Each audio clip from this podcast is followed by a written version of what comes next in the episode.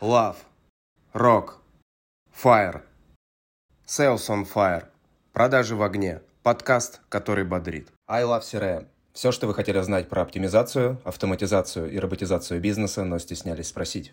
Селзай – это SaaS-продукт с искусственным интеллектом под капотом, который очень точно распознает контекст переговоров. Мы анализируем разговор менеджера по продажам следом на лету и делаем три вещи одновременно.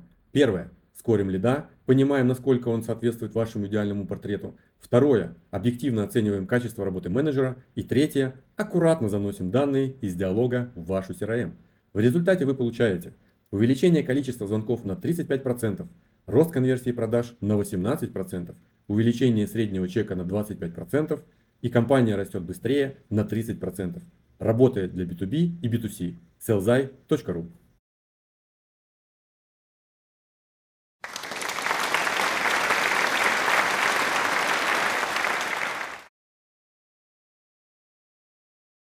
Один. Итак, друзья, дорогие друзья, с вами опять подкаст «Продажи в огне». Подкаст, который горит, подкаст, который готовится на закрытом, э, открытом огне. У нас конец месяца, у нас, сука, опять все в огне. План не выполняется, план в огне. Итак, э, сегодня у, вас, у нас в студии два бессменных ведущих. Это Антон Борода и Роман Магдаленко. И в гостях у нас знаменитый, э, самый главный B2B маркетолог э, российского рынка, э, SaaS рынка, между прочим, это Светлана Берегулина, гуру маркетинга, будет сегодня нам рассказывать, как все-таки определить наиболее эффективную стратегию маркетинга в B2B. Привет, Света, расскажи, пожалуйста, про свою компанию, где работаешь, про размер команды, про выручку и про размер команды продаж тоже не забудь нам рассказать. Да, привет. Э, во-первых, я все-таки, наверное, не самый главный B2B-маркетолог. Моя специализация B2B IT или даже B2B SaaS. Э, мне кажется, это важно уточнить. Я не претендую на э, знания всего B2B-маркетинга. Вот. Я работаю в компании InSales. Это SaaS, бизнес, SaaS-сервис. До этого работала 12 лет руководила маркетингом Битрикса, и там, когда я уходила, уже у меня была большая команда, порядка 50 человек. Работала еще в Мауру, работала в бизнес-школе Сколково. Вот. И вот сейчас работаю в InSales. Компания не моя, ну, то есть это в твоей компании, она не моя, она подлежит акционерам. Вот, я директор по маркетингу, в компании порядка 180 человек, если я ничего не путаю, в команде маркетинга 13 человек. Вот, э, не то чтобы очень большая команда, но такая вполне нормальная. Это если вкратце. Так, а какая ну, про команду продаж ты так ничего и не сказала. А, мне не подчиняется команда продаж, но я должна тебе сразу сказать, что в SaaS-сервисах с небольшим чеком, а, ну, например, даже так, зайду издалека, а, в Битриксе вообще нет команды продаж есть клиентский отдел. Здесь есть команда, которая работает с клиентами после их регистрации, но основная модель все-таки SaaS с небольшим чеком, который работает на большой аудитории, это привлечение за счет маркетинга, то есть self-sale. То есть смысл в том, чтобы тратить да, минимальное количество усилий на коммуникацию с клиентом, потому что на таких чеках это просто очень дорого. Вот. Супер, отлично. Мы как раз это и хотели выяснить. Вот, поэтому у нас есть клиентский отдел, он подчиняется коммерческому директору. Я не уверена, что я точно знаю, сколько там человек, поэтому боюсь ошибиться. Вот, и лучше не стану брать. Я думаю, может быть, даже чуть побольше, чем в маркетинге, но это не точно. Давай сразу тогда такой вопрос в лоб. А что самое главное в маркетинге? Бюджет. Все, да?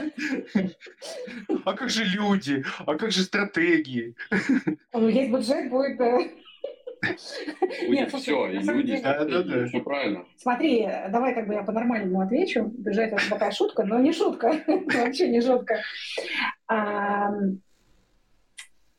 очень важно понимать, что мы называем маркетингом, потому что это очень расплывчатое сейчас понятие, и я бы сказала, последние лет, наверное, 5-7 достаточно сильно искаженное. То есть, когда мы говорим маркетинг, большинство предпринимателей и, естественно, сотрудников отдела продаж, продавцов слышат привлечение клиентов. Acquisition, а, на английском. То есть лидогенерация, сколько маркетинг приносит лидов, а, достаточно ли они хорошие, сколько стоит один лид. Но с другой стороны, если посмотреть на маркетинг, это и выбор ниши, и э, для некоторых сфер, не для B2B SaaS, конечно же, не для IT-продуктов, но для некоторых сфер это разработка продукта, Uh, у нас есть свои продукты, потому что это достаточно сложная тема, естественно, в IT, поэтому это не вполне маркетинг, это смежная, uh, очень важная роль и функция. Вот. Но я, конечно же, как раз топлю за то, чтобы маркетинг воспринимали только как acquisition, потому что если вы выходите даже с большим бюджетом на рынок, а, на котором нет спроса, и продукт, к сожалению, никому не нужен, никого не интересует, бюджет не очень поможет. Вот. Точнее, надо, наверное, очень много денег, чтобы просто уже заниматься не маркетингом, а пропагандой, но это уже что-то другое. Вот. Поэтому, на самом деле, важен продукт, важна стратегия, ну и бюджет все-таки важен. Ну, казалось бы, так. продукт и стратегия – это не части маркетинга, поэтому вроде как я не совсем ответила на твой вопрос, но думаю, я его расширила. Окей, тогда... Но это получается треугольничек такой, да? То есть э, Хороший. нет начала, нет, нет конца, замкнутая система. Я к тому, чтобы бюджет был, нужны продажи. Соответственно, вопрос, что первее, курица или яйца? То есть что важнее, маркетинг или продажи? А, ну, слушай, ну, ну, ну давай, не надо так. Кого ты больше любишь, папу или маму? Знаешь, очень, я не первый раз просто принимаю участие в дискуссии, где противопоставляется маркетинг и продажи. Опять же, какую функцию маркетинга... Тертый калач, короче, видно сразу, да. Спасибо.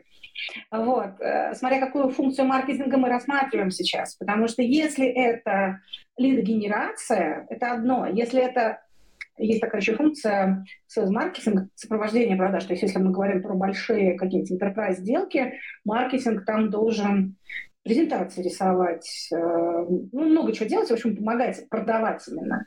Вот. Поэтому я бы сказала, что важнее все-таки стратегия, ну и понимание, откуда первый cash flow придет, вот, а дальше уже бизнес-модель. Ну, тут вопрос как раз про стратегию тогда. А, как выбрать эту стратегию? Что должно быть в понимании у человека, который занимается как раз маркетингом, да? Какую стратегию он должен выбрать? Куда он должен смотреть? Смотри, а смотри, смотри, зависит от нашей бизнес-модели. Мы вот что сейчас продаем? Мы сейчас продаем SaaS на низкие чеки, там до 5 до 10 тысяч рублей в месяц. Или мы продаем enterprise решение, которое, кстати, тоже может быть SaaS, потому что SaaS – это способ доставки, условно говоря, продукта, а не бизнес-модель. Если он по подписке, и цена высокая, туда же как бы это уже как бы большие чеки, и там роль продаж гораздо важнее. Вообще есть три стратегии, это sales-led growth, marketing-led growth и product-led growth. И очень сильно зависит от того, какой у нас продукт и какую стратегию мы выбираем. И, соответственно, из этого будет важны либо продажи, либо продукт, либо маркетинг. Например, э, любимый SAP нами Конечно, это sales-led growth э, продукт, где э, настолько важна качественная, серьезная проработка продавцами ситуации, в которой мы продаем, кому мы продаем, зачем мы продаем и что мы продаем, я имею в виду какую ценность, какое решение, что там, конечно же, это sales-led growth. То есть, э, грубо говоря, нужно смотреть именно на то, как мы продаем. Правильно я понимаю? Что как? мы продаем? Что мы продаем и как? Что мы продаем, какая у нас стратегия, что у нас оптимально для совершения сделки. От этого а. зависит, конечно, роль и функция маркетинга. А можно я спрошу? Свет, смотри, а, конечно же, все хотят сделать продукт, который сам себя продает. Да. То есть просто задеплоил, короче, и пошел к да. бамбук, уехал на Мальдивы и так далее. А, ну, ты как э, человек знающий, вот, э, можешь сказать, такое вообще сходу с нуля возможно? Или все равно вначале а... нужно будет э, SLG делать такой вот? Я думаю, что это возможно.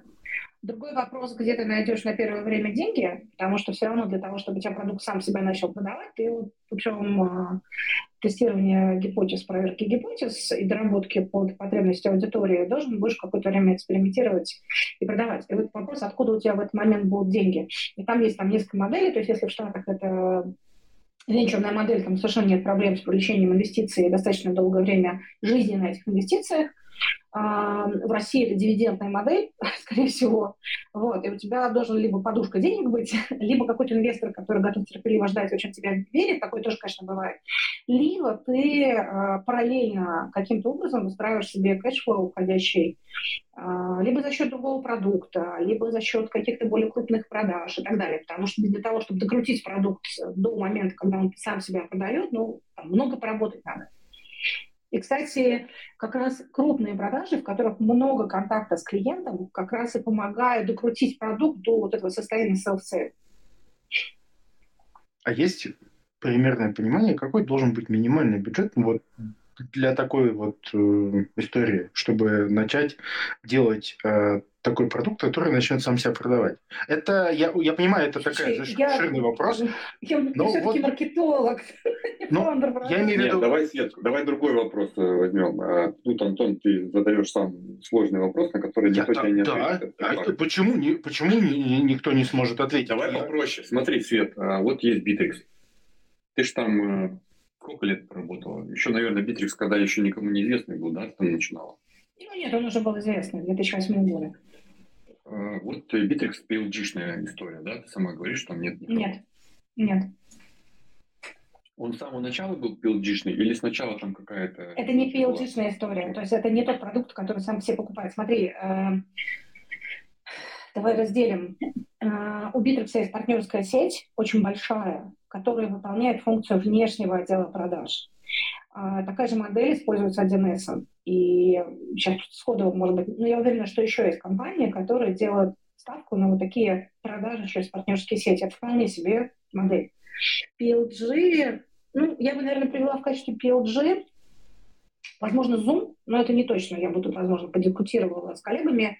Но смысл в том, что PLG-продуктах есть какие-то маленькие мелкие фичи, которые, ну, ты начинаешь пользоваться, а потом втягиваешься уже в более активное использование. Это раз. Либо просто вирусно делишься с другими, то есть либо за счет твоего вовлечения в продукт ты начинаешь больше его использовать, либо за счет такого вирусного распространения. В Zoom это была ссылка, которую пересылали для встречи, и он поэтому сам себя хорошо вирусил. Если я не ошибаюсь, э, можно еще считать господи, мессенджер Slack. Вот, потому что там тоже ты приглашаешь коллег, и таким образом вовлекаешь кого-то еще в использование знания продукта, и таким образом тоже у тебя аудитория, которым пользуется, расширяется. Вот. Я бы еще добавила, что, знаешь, здесь, наверное, не у всех продуктов бывает чисто в виде одна стратегия, потому что у Bittrex тоже какие-то элементы для такого прилипания аудитории к продукту были, но просто это большой продукт, там на самом деле много функционала, поэтому я бы сказала, что надо все в комплексе смотреть, а не там вот только такое направление. Я-то хотел как раз э, из российской действительности найти какой-то пример. Вот. А, Дома я и у Slack у них там есть свои команды продаж. Да, PLG чаще для B2C-шных все-таки продуктов. Почта, мессенджеры. Э, ну, то есть то, что все-таки попроще в плане функционала. Но мы куда-то, знаешь, сейчас ушли... Ну, чуть-чуть, да, ушли. Uh-huh. А, ну, интересно же. А Bittrex, он же начинался на, на 1С сети, наверное, да? Нет, Партнер. на своей. Нет, на, на своей. своей. То есть нуля строили свою сеть партнеров? Да, да, нуля строили свою. Я сразу хочу сказать, что вот я наблюдала несколько кейсов, только я не буду, наверное, углубляться, когда ожидалась синергия от э, каналов дистрибуции каналов продаж, это не только для 1С и Bittrex, она относится, что там есть какая-то синергия, но не такая абсолютная. Вот. Но ее, она не состоялась. То есть это какой-то очень тонкий такой момент. Э, я там тоже не отрефлексирую, тебе не отвечу, в каких случаях эта синергия все-таки работает. Вот, но обычно то, что я видела, расчет на то, что мы сейчас вот этот продукт поставим в эту широкую сеть дистрибуции, широкую сеть каналов продаж, э, и она начнет этот продукт лучше продаваться. Я скорее видела неуспешные, к сожалению. Ну, не то, что неуспешные, не видела прям таких вот э, взрывных кейсов.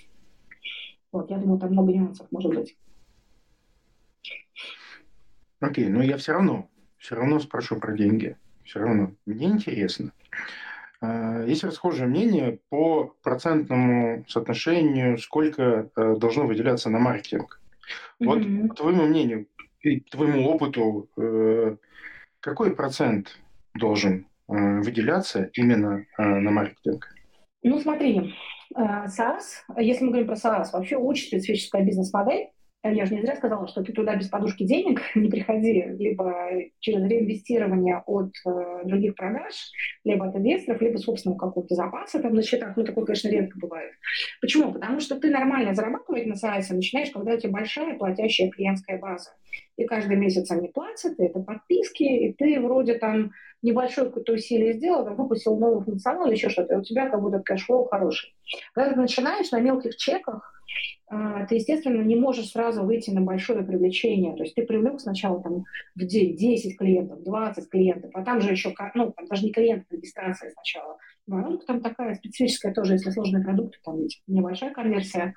Вот. И до вот этой достаточно большой клиентской базы активных подписок, ну, собственно, то, за что SaaS ценится, там идти вообще, если честно, ну, несколько лет. Там нужно хороший там просто иметь. И для того, чтобы иметь хороший там просто и быстро в эту достаточно большую подписочную базу прийти, ну, нужен хороший активный маркетинг. И, условно говоря, если для зрел, зрелого продукта уже который сам себя хорошо кормит, можно и 10% от э, выручки в месяц, ну, в год э, реинвестировать в маркетинг, то для SaaS желательно, может быть, всю выручку первый год января инвестировать, э, ну, объем как бы э, в маркетинг. Вот. Или же это правило сохраняется для активно растущего продукта, то есть у тебя активно растущий рынок, тебе нужно его захватить, у тебя продукт должен активно тоже расти, и ты понимаешь, что сейчас как бы вот время, когда ты станешь лидером номер один, получишь максимальную известность, и потом будешь, ну как бы ты еще будешь защищен от выхода других игроков на рынок, потому что все уже тебя знают, тоже можешь активно больше инвестировать. Это очень такой тонкий вопрос, потому что опять же зависит от того, откуда ты берешь деньги и сколько у тебя их в принципе. Но для активного роста, наверное, 10% ну, на первых стадиях маловато. Вот. Ну а потом, да, это вполне уже устойчивая модель. Ну, то есть там, от 10 до 20, грубо говоря, это прям вот идеальная можно сказать. Как я сказала, на первых вообще годах жизни. Антон, ну и, тебе же сказали, зависит я, от зрелости. Я понимаю, все понимаю, от зрелости. Вопрос другой. Чем больше бренд awareness, тем дешевле стоит. Э, все ну, просто понимаешь, если ты пока выручаешь э, на САСе, не знаю... Тут нет простого ответа, брат. Я понимаю. 200-300 тысяч в месяц, от них э, ты эти свои 20-30 тысяч просто вообще ни на что не потратишь. Все. Вопрос из, из этого следует другой вопрос. Куда эти деньги стоит направлять? какие каналы? Очень хороший вопрос. Ну, Мы смотри. говорим же вот как раз про стратегию, то есть тоже в этой стратегии нужно же выбирать правильные каналы. Да. Это очень зависит от рынка, на котором ты работаешь. А, значит, я скажу, как считается правильным и вроде бы очевидным, и почему, на мой взгляд, это неправильно, не очевидно. Самый простой способ, конечно же, себе привести клиентов – это платный трафик. Контекстная реклама, таргетированная реклама, с которой сейчас есть вопросы. И, в общем-то, и все. И у нас вот сейчас контекстная реклама в Яндексе только осталась. И, казалось бы, это самый очевидный способ. На самом деле, это самый дорогой и на самом деле это самый, с точки зрения привлечения меня клиента, а не регистрации, неэффективный способ. Потому что, ну, то есть очень часто занимаются именно платной рекламой, платным привлечением. Почему? Потому что воронку по этому привлечению можно очень хорошо посчитать. Вот у нас столько кликов, столько переходов, столько регистраций, и потом вот столько клиентов происходит. Вот. И вот мы будем управлять тем, что мы можем хорошо посчитать. А, и я знаю компании, которые, в общем, все свои ресурсы инвестируют в такое продвижение. Так вот, Сложность в том, что на самом деле они плохо считают, потому что если это все считать а, как сквозную воронку до продаж, а потом еще до ЛТВ, а цифры там очень невеселые. Там очень получается высокая стоимость привлечения и, возможно, не очень высокий ЛТВ. А, то есть эти клиенты, привлеченные из там, каналов ну, контекста рекламы, они могут окупаться год или два года. Ну, это достаточно долго. И вот это вот не очень хорошо уметь читать, потому что не у всех э, построена сквозная аналитика, потому что это дорогая, сложная компетенция. Ну, а там мы считаем до регистрации и вроде там все понятно. Вот. Значит, и если увлекаться только платным привлечением, то рост будет медленный, а известность вообще расти не будет. То есть обязательно э, ну вообще, я считаю, любому бизнесу нужно заниматься вот тем самым плохо обсчитываемым маркетингом, который даже некоторые назовут пиаром. То есть это и проведение каких-то мероприятий, и какое-то ведение собственных бренд-медиа, не знаю, телеграм-каналов, и выступления на конференциях, и участие в подкастах, и прочее, прочее. Да, потому что если вы этого не делаете, вы не создаете бренд, вы не создаете известность, вы не создаете актив, который дальше вам будет приносить эти деньги. То есть если так поработать какое-то достаточно долгое время системно, а, разовьется канал брендовой органики, и это самый качественный трафик, опять же, потому что я работала э, с очень качественно построенной аналитикой, я знаю, а, сколько стоит привлечение там, из контекста, сколько стоит привлечение из брендового контекста, а сколько стоит привлечение из брендовой органики, какие там конверсии, какая стоимость привлечения именно клиента уже, не регистрации. Вот, поэтому я как раз не люблю платный трафик и считаю, что зависимость от платного трафика, инвестирование усилий только в платный трафик – это очень плохая стратегия. Но так как все остальное вообще невозможно посчитать, но по чесноку невозможно, потому что долгий цикл принятия решения, а, непонятно, как происходящая конверсия. Я сейчас про сложные продукты говорю, B2B. То все остальное ну, ну, невозможно посчитать. Мне сейчас, может быть, кто-нибудь, кто будет потом это слушать, захочет возразить, потому что ну, мы же считаем там и переходы, и клики, еще что-то. Нет, мы не знаем, какая у нас атрибуция, мы не знаем, на какой цикл принятия решения мы размазываем эти клики, какие-то переходы, уточняющие моменты, еще что-то. Вот. А вот, к сожалению, в маркетинге остается такая большая часть, которую посчитать невозможно, и из-за этого невозможно качественно обосновать, что нам нужно этим заниматься. Но этим нужно заниматься, выделять какой-то фикс от максимума бюджета. Мы не можем это посчитать, мы будем работать на уровне здравого смысла или опыта, либо чего-то еще, но этим надо заниматься. Ну, вот сейчас э, ходят слухи или там, не знаю что, мнение, что телеграм-каналы которые сейчас просто заполонили вот этой всей массой контента, а, стоимость привлечения там выросла э, ну, в разы. И эффект от э, телеграм-каналов, он ну, стремится к нулю. Я бы Правильное сказала, ли это мнение? Не, Или... не совсем, потому что телеграм-канал это как раз пример медиа, а, медийного привлечения, где есть две части. Есть стоимость а, тех регистраций или тех клиентов, которые непосредственно с публикации тебе пришли и оставили заявку, зарегистрировались или купили, а есть какая-то часть аудитории, которая просто про тебя что-то узнала, запомнила, и в следующий раз, когда у них возникнет потребность там, найти какое-то решение, которое вот, отвечает их проблеме, они про тебя вспомнят. И вот эту вторую часть тоже оцифровать невозможно. Поэтому э, я бы сказала так, что да, конечно, стоимость привлечения из Телеграма растет, но опять же для очень многих продуктов э, считать стоимость привлечения только по последнему клику, ну, это серии много где человек про нас слышал, а перешел из Телеграма, зарегистрировался, но он же еще до этого где-то он про нас тоже слышал и знал. Так вот, по ласт-клику считать не очень корректно, потому что помимо вот этого ласт-клика тебе еще какое-то количество людей узнает, а что ты есть, а зачем ты нужен и почему ты хороший. Вот, поэтому тоже вот пример, когда э, две модели и э, модель по прям, обсчету воронки и стоимости привлечения, и когда мы создаем какой-то бренд, актив, известность, который потом на нас работает. Поэтому все не так однозначно. Да, мне не подход, короче. Да, да, да.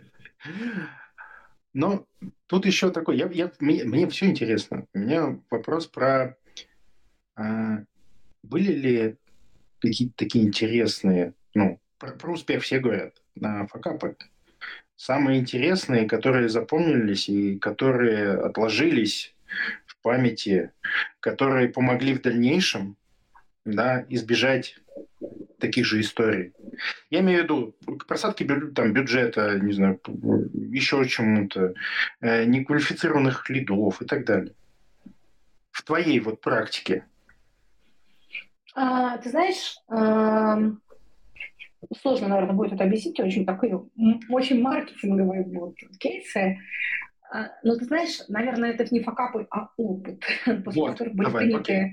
решения. Первый, наверное, когда я работала в Битриксе еще в 2020 году, это как раз начало пандемии было. И наш э, SEO, гениальный человек, Сергей Рыжиков еще в январе 2020 года понял, что всех накроет пандемия, как в Китае.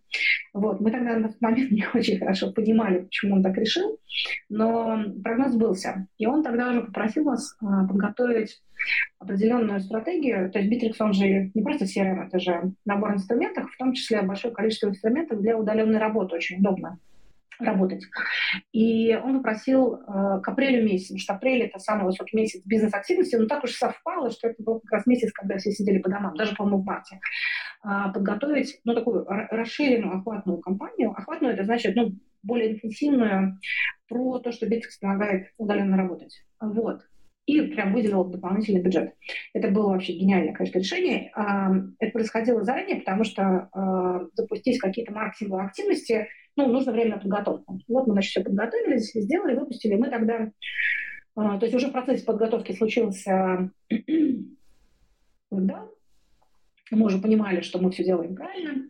Вот к этому моменту мы уже подошли подготовленные с интеграциями, у нас были с, закуплены все места. В том числе мы активно, конечно же, занялись э, среди вот этих медийных активностей, у нас было какое-то количество статей э, в медиа крупных. Плюс были блогеры, плюс было радио. Ну, прям много мы чего сделали тогда, большие бюджеты на это были выделены.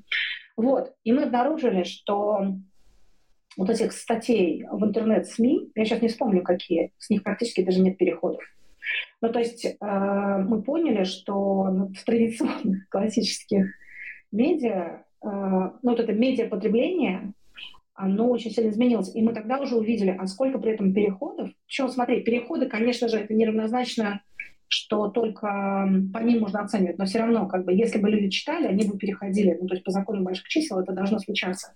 Вот, зато мы увидели, какое количество переходов из новых медиа, то есть это Telegram, тогда еще были ВК-паблики, активно они работали, потом изменились э, механизмы ВК, они сейчас так не работают.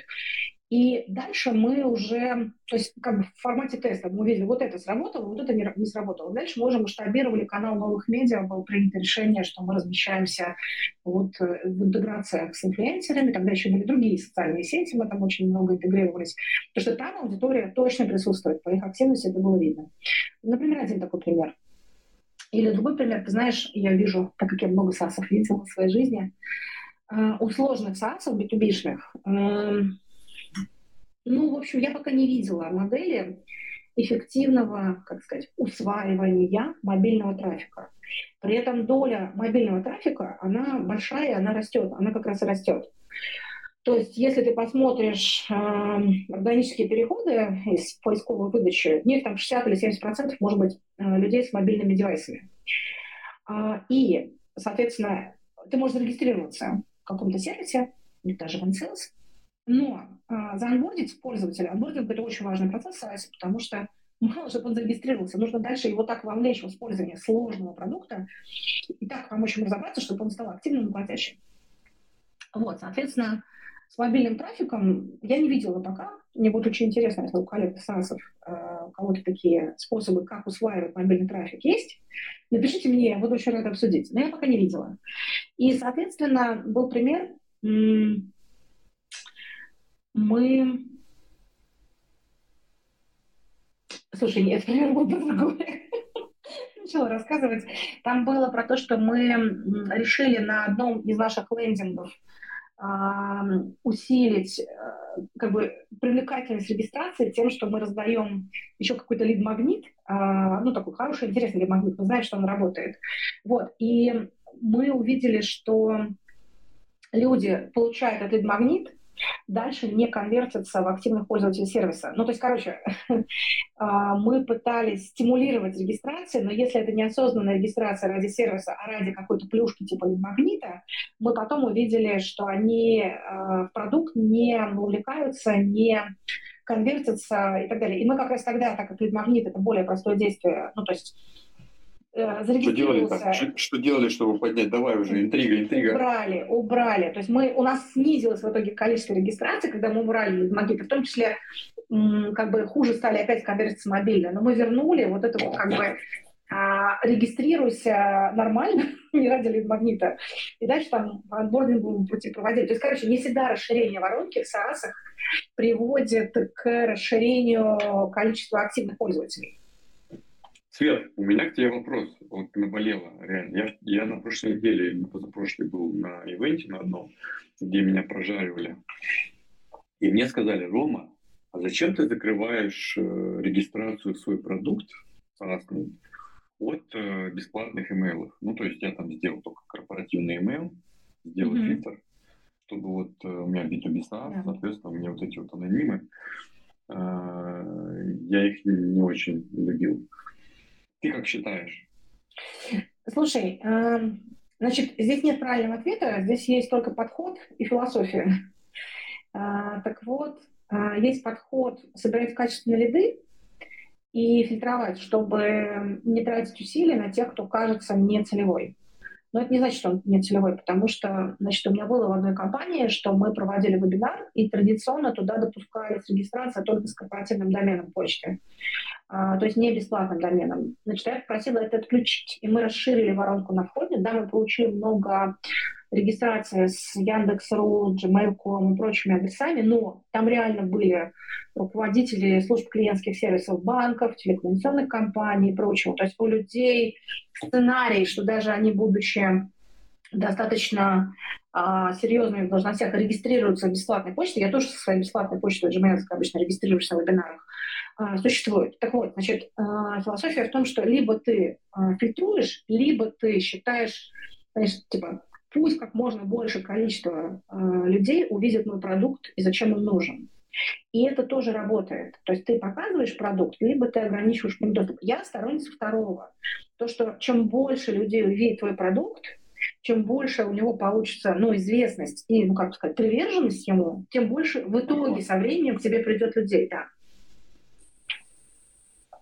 Окей. Okay. Ну, это вот регистрация с, с личной почты, это тоже такая, типа, история пути э, человека, который там не хочет, чтобы у него на рабочую потом приходил какой-нибудь спам, да, который он... Ну, это, во-первых, ну, просто, ну, как сказать, я... Есть Ты знаешь, такое. просто сейчас еще скажу, что, значит, на Западе эта механика регистрации с корпоративных почт встречается чаще. Почему? Потому что там есть инструменты, которые позволяют дальше, введя этот корпоративный домен, проанализировать, а что это за человек, а какими сервисами они внутри компании пользуются. Там мягче GDPR и много сервисов, которые фактически даже по корм домену позволяют легально, официально обогащать информацию об этом контакте. А у нас в России такого нет. Поэтому, ну, как бы, ну, будет ну, контур есть. Будет, Почему? Контур есть. У тебя есть а... контуром, ты можешь ее там костылями сделать. Да, я согласна. Но это единственный кейс. То есть ты не узнаешь, а что они используют, какие там еще люди. То есть есть еще какие-то сервисы, которые, по-моему, показывают какие почты с этим кордоменом еще встречались в интернете, но тоже не факт, что тебе эта информация как-то поможет. И там да, есть у них, да, извини, пожалуйста, у них там есть э, инструмент, который позволяет даже скорить человека, который да. пришел к тебе на сайт, потому что по IP-шнику да. он привязан у них к corporate, и они там уже дальше, дальше, дальше и так далее могут выяснить, как Там ошибка, да. вероятность ошибки. То есть там, там там это инструмент скоринга, а у нас в России ну, не очень с этим. Да, я знаю тоже людей, которые систему скоринга строят вот на таком большом скоринге, подтягивают данные из контура, еще что-то оценивают, но это скорее штучные такие подходы. А как ты думаешь, такие сервисы в России ну, э, могут появиться или они не появятся из-за того, что у нас есть вот эти вот некоторые нюансы в плане акведов, айпишники личные, там нельзя эту почту прочекать, у нас нету своего LinkedIn и так далее, и так далее, и так далее? Я, во-первых, считаю искренне совершенно, что э, бизнес России мог бы быть качественнее, лучше, если бы у нас был LinkedIn и Sales Navigator, конечно же. И пример LinkedIn, э, он, конечно, показывает, что, знаешь, вот мы так привыкли читать, что вот если что-то с рынка убрать, э, там вырастет такое же, но другое наше, например, не вырастает. Ну, то есть нет второго LinkedIn, к сожалению. Потому что LinkedIn — классный инструмент легального доступа к контактам. То есть у нас даже для того, чтобы, например, собрать базу для аккаунт-based маркетинга или каких-то целевых обращений, что люди делают? Чем пользуются? Давайте, скажите мне. Вы знаете этот сервис? Контур мы знаем. Хедхантером. Хедхантером. Хедхантером. Ты называешь там в поиске определенное. То есть, ну, это не точечно, ты просто по, по отраслям должности, размеру компании можешь искать, и поиск под это не заточен. Вот даже это идет в ход. Это открытая информация, она легальная, она ничего не нарушает. Вот. Но LinkedIn — это пример, конечно же, того, как можно получить доступ к большой базе бизнес-заказчиков, э, обратиться к ним, ну и дальше, в общем, как-то выстроить коммуникацию. Вот. Э, нет LinkedIn и более жесткий GDPR, в Штатах он мягче, я не назову различия э, в GDPR там и здесь, но это, конечно, серьезное ограничение. Если кто-то сделает LinkedIn, нам, наверное, станет легче. Ну вот есть попытки Танчат. Как ты думаешь, Танчат? вообще это... Нет, неправильно выстроен. Надо понимать, что социальные, да, смотри, социальные сети растут, просто очень мало кейсов просто социальных сетей, единичные социальные сети растут на интересном контенте. Почему растет Телеграм? Почему растут Телеграм-каналы? Потому что люди там пишут что-то интересное. А Тенчат сразу сделал ставку на нетворкинг, на какой-то питчинг взаимный, и типа просто, ну и что, ну вот мы добавились друзья, и ничего не происходит. Вконтакте, например, для того, чтобы стимулировать развитие аудитории и прилипание, ну, вовлеченность аудитории в сервис, они там очень даже э, целенаправленно работают с инфлюенсерами, то есть они привлекали туда и музыкантов, чтобы они размещали туда треки, и авторов контента, потому что именно это все то, что обеспечивает увлечение. Ну, вот Тенчат ничего подобного, по крайней мере, неизвестного не делает. То есть просто создать сеть, где ты можешь с кем-то установить контакт, это еще не равно социальной сети. Это надо Семену позвать и поговорить с ним. Прям очень интересно. А может быть, у них там такие планы, такие прям дебри. Я бы послушала, да, мне тоже очень интересно. Окей. А э, если мы говорим про сервисы, я понимаю, что... Я просто, опять же, про свою какую-то профдеформацию, про э, сервисы, которые, ну, must-have для проведения правильного маркетинга, усвоения его, там, дальнейшего какого-то продвижения и так далее. Слушай, ты не тому человеку задаешь, я тебе скажу честно. Я же руками-то сервисами не работаю, работают мои люди, а я сейчас могу ошибиться. Вот, ну, вот вопрос к людям знаю, как раз. Да, я не знаю, я не помню, каким мы сервисом а, рассылки e-mail мы пользуемся. Я не помню, э, ну, просто название не помню. Но, естественно, это Яндекс Метрика, Естественно, это сервисы рассылок, естественно, это сервисы для отправки сообщений а, в мессенджер по той базе, которая дала согласие на получение этих сообщений. Без мессенджера маркетинга сейчас вообще никуда. Вот, CRM-ки, а, CDP-шки, очень перспективные сервисы как раз для всего этого. CDP вообще просто, мне кажется, это гениально. Вот, э, сервисы оценки поисковых позиций, ну, тоже надо же за этим следить. В органике можно пользоваться личными кабинетами для размещения контекстной рекламы. Сейчас кто-то кэшбэки удобно дает, можно бюджет экономить там, до 10%. Ой. И сервисы для того, чтобы раньше еще было хорошо, можно было парсить аудитории сообщества определенной социальной сети, но теперь тоже не актуально. Ну, контент-хабы и все вот это, все, что, все, что прям нет. Да, контент-хабы, ну просто так как я работаю сейчас в компаниях с мелкими чеками, у нас там АБМ, а, механики и контент-хабы не актуальны, потому что это крупный бизнес им относится. Ну, конечно, да, если у вас крупные продажи, то АБМ, ну, контент-хабы обязательно. Вот, и сервис проведения вебинаров. Обозначим, а, на каком чеке АБМ эффективнее. Я не, не могу тебе сказать, не знаю. Мне кажется, все-таки от нескольких миллионов, а, либо в год, либо за раз. Ну, то есть достаточно крупные продажи. И ФБР механика, она подразумевает не то, что ты сразу купишь, а то, что ты дальше СЛЗу будешь передан. А СЛЗами продавать надо все-таки достаточно дорогие продукты. Не, могу тебе сказать. Окей. Okay. А, ты недавно, только что несколько секунд назад упомянула, что не не погружаешься вот в детали, там, какую-то оперативку. Э, твоя команда сама там какие-то решения принимает, да? Расскажи вот об этом подробнее. Какой ты лидер? Как ты себя пишешь?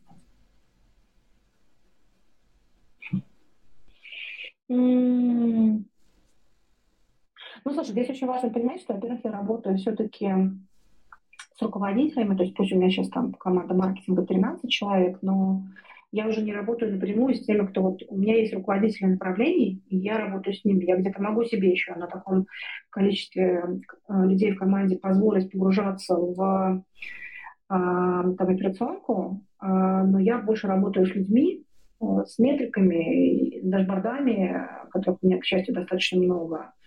И дальше с э, выравниванием ну, общей стратегии с другими там, коммерческим продуктовым департаментом и прочее. Вот, то есть, э, то есть я работаю с руководителями, поэтому э, как бы я не во все операционку залезаю. Ну, то есть я не, там, не принимаю решение, о выборе сервиса, что хотя иногда принимают, там, когда мы выбирали поставщика ну, к различный кабинет для размещения контекстной рекламы, то там я принимала участие. Нужны большие бюджеты, и важно, там, какой, какую экономию ты сможешь за счет этого получить. Ну, тут именно про, про, про твое.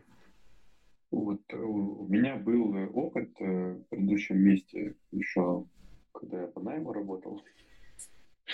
Мы никак не могли понять, хороший у нас маркетинг или нет. Вот, э, а ты кем там работал? Ну, коммерческим директором. Угу. Соответственно, я за продажи отвечал. И фаундеры тоже никак не могли понять. То есть там были какие-то нарративы, э, никаких там цифр данных тоже не было, все какие-то мнения были. Вот э, хорошее и плохое. А, ты можешь как-то вот на, объяснить, по каким простым критериям можно понять, что этот маркетинг плохой или хороший? Вот. Нас сейчас фаундеры разные слушают, да? И в основном, Ты знаешь... если отвечай, mm-hmm. в основном был а, тоже experience, когда приходил маркетолог какой-нибудь, да, а, обещал золотые горы, наверняка, а, сливался бюджет, и непонятно, блин, кто виноват, продукт говно или э, маркетинг говно. И вот как вот понять, где вот эта вот истина-то находится? Или бюджета не хватило. Да, или не хватило всего лишь бюджета, да, не затянули до критической массы. Знаешь, я думаю, что это очень сложный вопрос, потому что как я сказала, маркетинг, к сожалению, все еще, я думаю, никогда еще не, не изменится ситуация. От, от, от, э, состоит из двух частей. Первое, ну, обсчет воронки, э, сколько на входе, по какой цене, какие конверсии дальше. А вторая часть – это некая там известность доля рынка, известность на рынке и прочее. А, эта часть для FMCG нормально обсчитывается. Они там все платят достаточно большие деньги за рыночные исследования и знают, как меняется доля рынка, как меняется э, намерение к покупке, как меняется восприятие бренда. А мы не можем себе такого позволить, э, потому что просто мы не можем нужное количество респондентов набрать для репрезентативной выборки. Вот. И вот эта часть, которая вообще, конечно, измеримая, но в нашем случае неизмеримая, она оставляет место для мнений, субъектности, субъективности и того, ну, как бы, во что можно проверить, а проверить, может быть, не удастся заранее. Вот, поэтому, к сожалению, наверное, объективных оценок, как оценить хороший или плохой, тут нету. Более того, это очень сильно зависит от э, того, насколько компания, конкретно фаундер команды топ-менеджеров, созрели до понимание, почему нужен, например, системный маркетинг. Потому что запрос «я хочу больше лидов подешевле и покачественнее» — это признак незрелого маркетинга, потому что это, знаешь, такое, такое представление о том, что есть какое-то место, какая-то, знаешь, скорее всего, в моем представлении, типа такой плотины, значит, где скопились лиды качественные, а вот тут еще рядом есть плотина, там некачественные, значит, скопились лиды. И вот мы сейчас в плотине, вот, значит, под, под, под, предоткроем шлюз, и вот нам сейчас польется. Вот поэтому вот к этой плотине ходи, а вот к этой плотине не ходи. А жизнь, она не так устроена вообще. То есть жизнь устроена из того, что у тебя есть какое-то количество людей, у них есть какие-то проблемы, потребности. Они могут эти потребности и проблемы не осознавать, и ты можешь помочь их осознать. А с теми, кто осознает, ты можешь им что-то предложить, решение их проблемы. И вот, короче, вот, понимаешь, а, пока компания не будет понимать, что нет вот этой платья. А у кого нет проблем, создать их. Да, это тоже, кстати, маркетинг. Новая вот, стратегия. Создать их. А, ну, FMCG так работает. Прекрасный кейс из... Это даже не проблема, а, знаешь, навя... такое выдуманное преимущество. Прекрасный есть сериал а, «Безумцы». А, там буквально в первом сезоне сериал про жизнь сотрудников рекламных агентств 50-е годы в Нью-Йорке. Они там полубоги вообще. Значит, и они сталкиваются с тем, что Минздравы начинают ну, говорить о том, что сигарета опасна для здоровья, и писать об этом везде. И они пытаются придумать для Lucky Strike какую-то стратегию, а как, в общем, на фоне того, что говорят, что это вредный продукт, все-таки как-то выделяться. И они сначала идут по пути, что а мы будем говорить, что мы менее вредные, а мы будем говорить, что мы более полезные, но мы приведем цифры. И там просто гениальный момент, когда главный герой, он говорит, а расскажите, как у вас создаются сигареты? Он говорит, ну, сначала мы собираем табак, потом мы его сушим, потом мы его обжариваем. Он такой, о, мы будем говорить, что у нас табак обжаренный. Он такой, ну, он у всех обжаренный. Говорит, ну, говорить-то будем только мы. Он говорит, ну, почему только мы? А потому что все остальные этого не говорят. И как бы вот это... Так до сих пор так работает. Конечно, конечно, конечно. И в, как тебе сказать, я не могу тебе сказать, что а, реклама. B2B Свежесваренный кофе, да? Классика. Свежесваренный кофе. А, смотри, ну, есть нюансы B2C и B2B, тем более IT. Но, понимаешь, IT такая сложная история, что людям сделать рациональный выбор э, при покупке IT-продукта, вот давайте вы со мной сейчас согласитесь или нет, очень сложно. Вы когда-нибудь сталкивались с настолько квалифицированным заказчиком, который бы точно знал, чего он хочет, например, от CRM? Вот скажи мне, Антон. Нет. Э, Нет. У меня один такой был. Один. Да, один да, из э, там, очень... 500. Это прям да. было ну, системный аналитик в корпорации, который требования описал и умеет описывать требования к ПО, это тоже очень редкая компетенция. Вот. А остальные, они не знают, как выбрать, у них проблема. И тут как раз и появляется простор для воздействия бренда. А, и даже в B2B IT до сих пор работает, что если этот бренд выбрал такое-то количество людей, ну, наверное, они не ошиблись. Я это называю, миллион китайцев не может ошибаться. А, важно доверие, важна сила бренда. Чем сложнее продукт, тем сложнее сделать рациональный выбор, тем важнее эмоциональность. И вот об этом тоже не говорят. То есть B2B — это абсолютно не сто процентов рациональный выбор. Это очень часто выбор эмоциональный. А про это вообще никто не говорит. Свет, скажи, пожалуйста, сейчас все motherfucker очень быстро меняется в мире в целом. Но вот как ты думаешь, Филип Котлер, он скорее жив э, или уже нет? Жив. И я считаю, что жив не только Котлер, жив еще Жан-Жак Ламбен. Его очень мало знают, но для меня было большим открытием. Это автор книжки «Стратегический маркетинг». Боже, моя душа поет, когда я открываю. Там очень тяжелый перевод, он старый, 90-х годов еще. Мне кажется, надо взять просто оригинал, перевести еще раз на нормальный русский. Будет бестселлер. Вот, потому что э, основные принципы, что ты должен создавать что-то уникальное э, и защищать дальше свою долю на рынке, и объяснять людям, почему ты решаешь их проблемы, и делать это объяснение, ну, там, по определенным законам жанра, ну, вот оно никуда не делось. И более того, наверное, сейчас даже более актуально, потому что последние 5-10 лет настолько была востребована информация про то, а как делать вот этот диджитальный acquisition, то есть с появлением новых а, диджитальных каналов привлечения появилась потребность учиться этому что информация об этом очень сильно вытеснила из информационного пространства какие-то подходы к стратегии, к ценности, чему-то еще. Я считаю, что вот, ну, надеюсь, точнее, не считаю, я очень надеюсь на то, что ждет какой-то обратный разворот э, в понимании важности стратегии продукта, компании, маркетинга и в целом стратегии. А что ты посоветуешь э, нашим слушателям, чтобы оставаться на острие, так сказать, вот кроме твоего канала, какие еще источники информации можно, нужно? Я книжку скоро выпущу. Вот. Книжку. Как называется а, книжка? Слушай, я еще до конца не выбрала название. А, мне немножко разошлись, я советовала с разными людьми, но я думаю, я выберу скучное название, типа системный B2B маркетинг, оценность себе коммуникации. Мы ждем два авторских. А ты, а, а, ты, а ты у чат, чат, чат GPT не спрашивал? Э, я спрашивала чат GPT многие другие темы. У меня есть мнение по поводу чат GPT. Очень классный кейс про то, как люди спрашивают чат GPT. А, вот, но я отвечу сначала на предыдущий вопрос. Давай, давай. Ты знаешь, я считаю, что маркетологу очень важно постоянно мониторить, э, что происходит в информационном пространстве, и как раз э, смотреть, какие тренды вдруг начинают переться, какие тренды нет.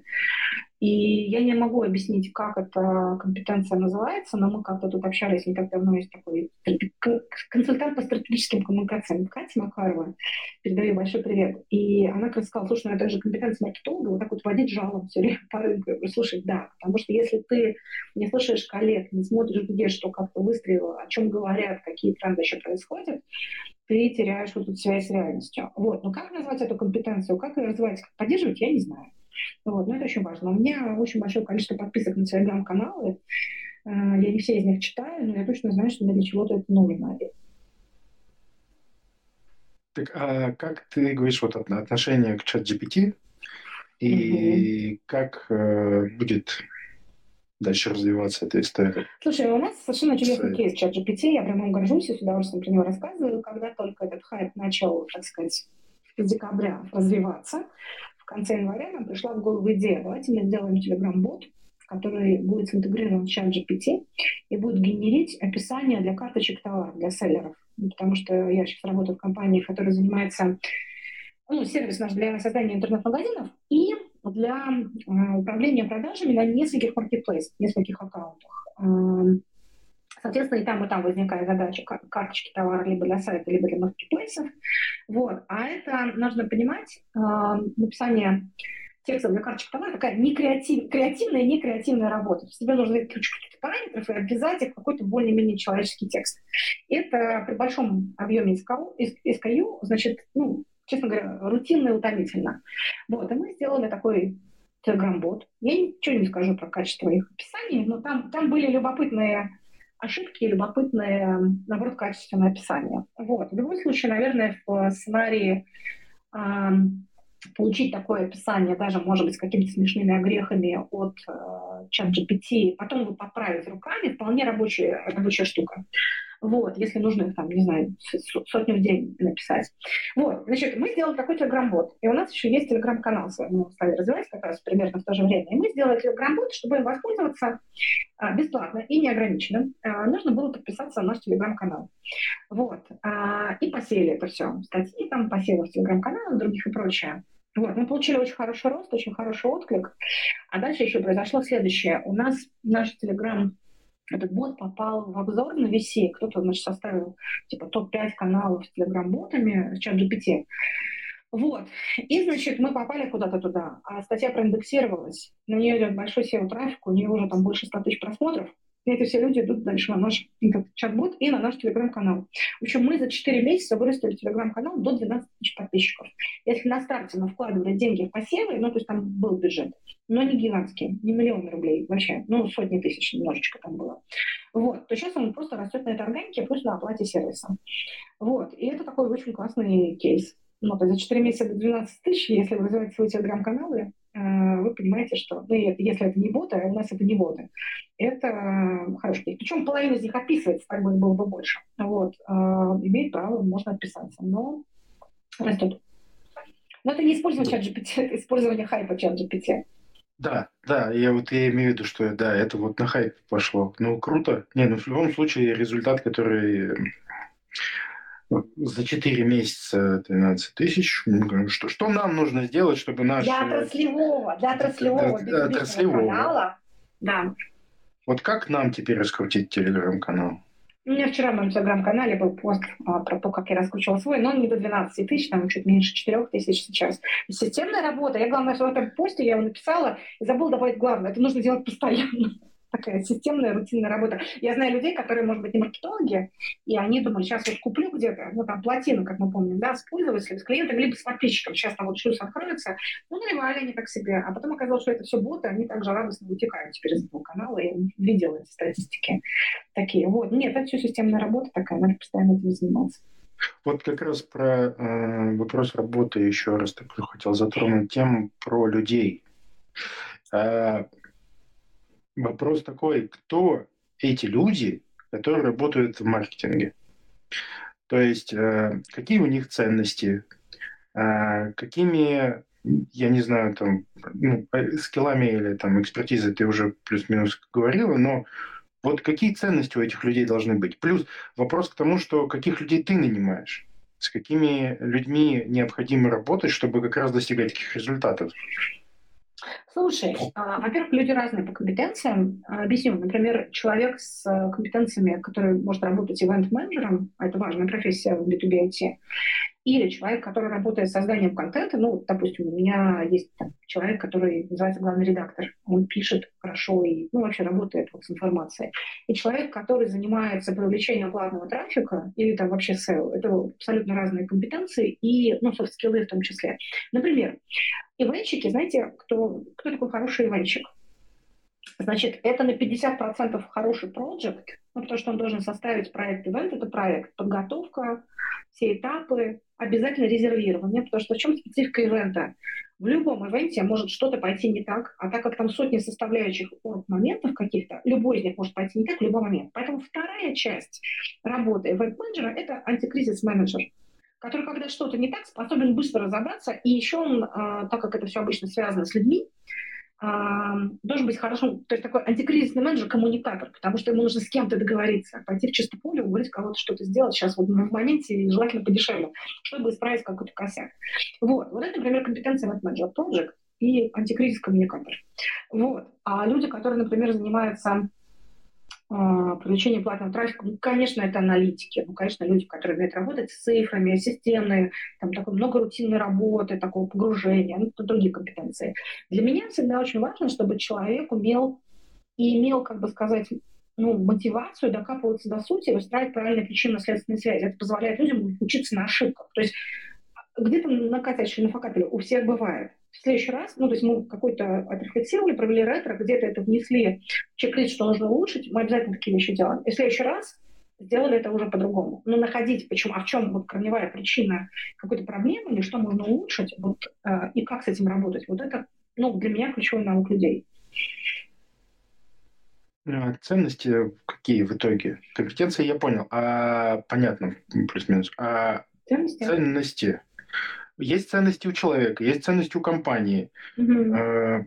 Какие для тебя важные ценности? Э, ну, я, я очень ты... когда люди искренне вовлекаются в свою работу и работают просто ради того, чтобы сделать это хорошо.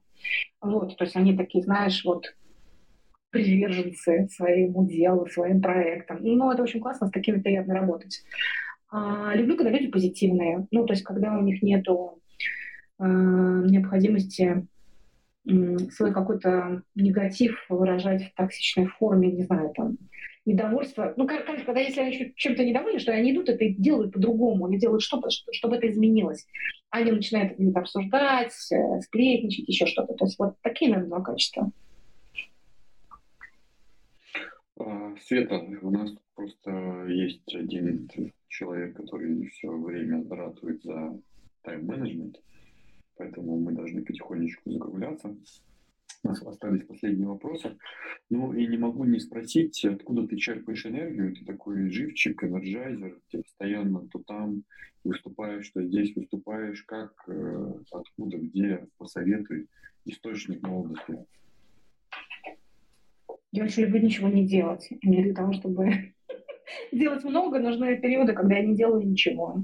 Например, я не хожу на какие-то массовые мероприятия ради развлечений, потому что это энергозатратно, я не могу. Я вообще интроверт, на самом деле мне очень нужно много времени для восстановления, потому что мне эти коммуникации, эти активности отъедают много, очень много сил. Вот. Ну, позвучит парадоксально, но, в общем, мне нужно все время э, потом изолироваться от этих всех активностей. Как я тебя понимаю? Так, а как ты да, изолируешься? Как, как, как это происходит? На берегу моря? На берегу моря в том числе. Я живу на два города, я снимаю квартиру э, в приморском маленьком городочке в Калининградской области, у меня там закрыто вид на море, это в том числе, потому что ну, я так легче, так сказать, абстрагируюсь от какой-то... А почему именно там? А, у Битлиса же главный офис в Калининграде, и я так много лет работала, и так много лет летала туда, что я там сняла квартиру в пандемию еще, когда работала в Битриксе, а потом решила, почему бы так и не оставить такой образ жизни. Вот. Честно говоря, не очень просто летать, даже если ты летаешь на одну неделю э, в месяц, а, но возможно. Отлично. А городок это зелено... Нет, это Пионерский, это рядом а, с Пионерский, рядом с... Угу. Окей. А ты упоминала, что есть вот, вот э, Котлер, а есть второй, я забыл. Жан-Жак Жан Ламбен. Ламбен. Ламбен. А, ты считаешь его, э, ну, как не знаю, кумиром, не кумиром, или кто для тебя кумир вот э, с этой историей? Кто твой учитель? Кто твой учитель, да. Жизнь. Ой, лиса, ой, лиса.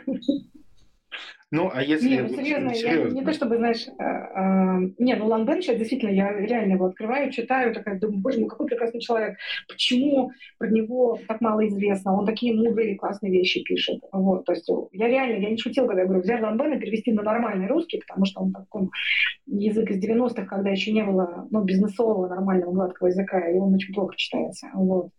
Окей, сколько там страниц? А сколько страниц Ой, сейчас, ну, так, сейчас сделаем? Не помню, то есть достаточно толстенькая книжечка, вот, и самое сложное ее не купить, а я ее купила на Авито, ну, как, как поддержанную, то есть в букинистике, она такая на чем-то там залитая, такая, знаешь, пожившая, вот, то есть ее так еще просто не достать. Может быть, есть электронную, я просто не люблю. Окей. И, наверное, такой вопрос что бы ты посоветовала нам, как начинающему стартапу, который начинает развиваться, да? Вот мы делаем контент, мы делаем подкаст. Ты говорила, что это один из э, успешных историй, которые нужно развивать. Что бы ты посоветовал, ну, не только нам, а тем людям, которые как раз запускают подкасты и такой контент, на что обратить внимание, а, куда и кому лучше идти, где продвигаться, как раскручивать, как раскручивать. Чтобы недорого. За недорого. А, слушай, если мы говорим конкретно про подкаст, я не специалист в раскрутке подкастов, но я изучала тему, там общалась с людьми, mm-hmm. есть там же главное терпение. То есть а, подкасты, выложенные на стриминговые там сервисы, какие-нибудь типа Яндекс.Музыки, они начинают генерить органику, а, ну, через полгода. То есть надо достаточно запасить терпением и ресурсом, чтобы э, иметь вдохновение создавать это достаточно долго и системно, ну, как минимум. Вот. А что еще? А вы же про sales AI, правильно? Просто я Нет, мы про продажи. Мы про продажи, про маркетинг. Мы я про, про sales да.